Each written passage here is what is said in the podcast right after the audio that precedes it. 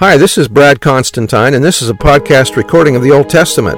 Although this is not an official recording of the Church of Jesus Christ of Latter day Saints, every effort's been made to be as doctrinally accurate as possible. I'll be using for the text the Joseph Smith translation of the Old Testament, along with many commentaries from general authorities of the Church, BYU professors, Bible scholars, and others. This format will be very detailed, and so if you want a deep analysis of the Old Testament, you come to the right place. Thanks for your attendance. Hi there, welcome back. This will be for Zechariah chapter 7. The heading reads The Lord reproves hypocrisy and fasts. He calls upon the people to show mercy and compassion and live godly lives. Verse 1 And it came to pass in the fourth year of King Darius that the word of the Lord came unto Zechariah in the fourth day of the ninth month, even in Chisleu. When they had sent unto the house of God Sherezer and Regem and their men to pray before the Lord. This chapter contains the explanation of why the Lord refused to hear the prayers of Judah and permitted Nebuchadnezzar to scatter the Jews from their homeland for a time. It begins with the question of whether the Jews who had returned from Babylon should continue to observe the feasts and fasts that they had observed while in exile as memorials of the burning of, the, of Jerusalem and the temple at the hands of Nebuchadnezzar. Zechariah's answer, which is intended to reach the ears of all the people, is of, uh, is of special significance when we remember his profound interest in the temple. It shows that he, like the former, i.e., the pre exiles prophets, cared infinitely more for righteousness than for ritual. Their fasting, he reminds them, like their eating and drinking, did not in any way affect God, but only themselves.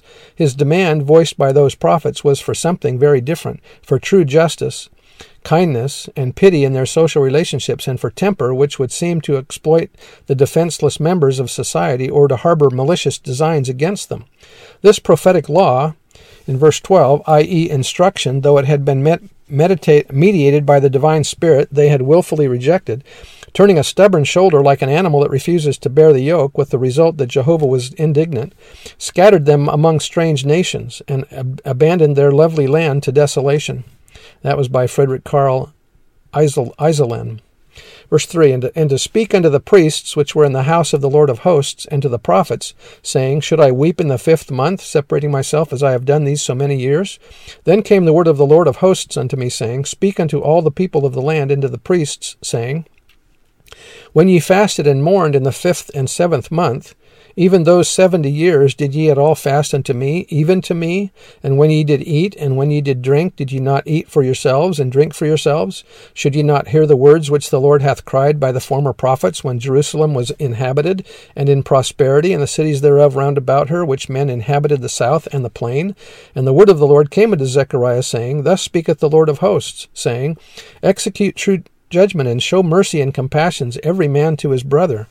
And oppress not the widow, nor the fatherless, the stranger, nor the poor, and let none of you imagine evil against his brother in your heart. But they refused to hearken, and pulled away the shoulder, and stopped their ears, that they should not hear. Yea, they made their hearts as an adamant stone, lest they should hear the law and the words which the Lord of hosts had, hath sent in his Spirit by the former prophets. Therefore came a great wrath from the Lord of hosts.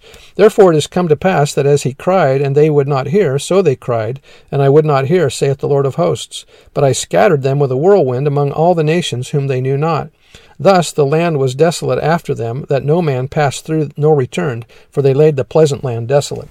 So you can see the destruction that was happening here to, to Jerusalem uh, because of their wickedness. Anyway, that's the end of the chapter, and we'll see you next time. Bye.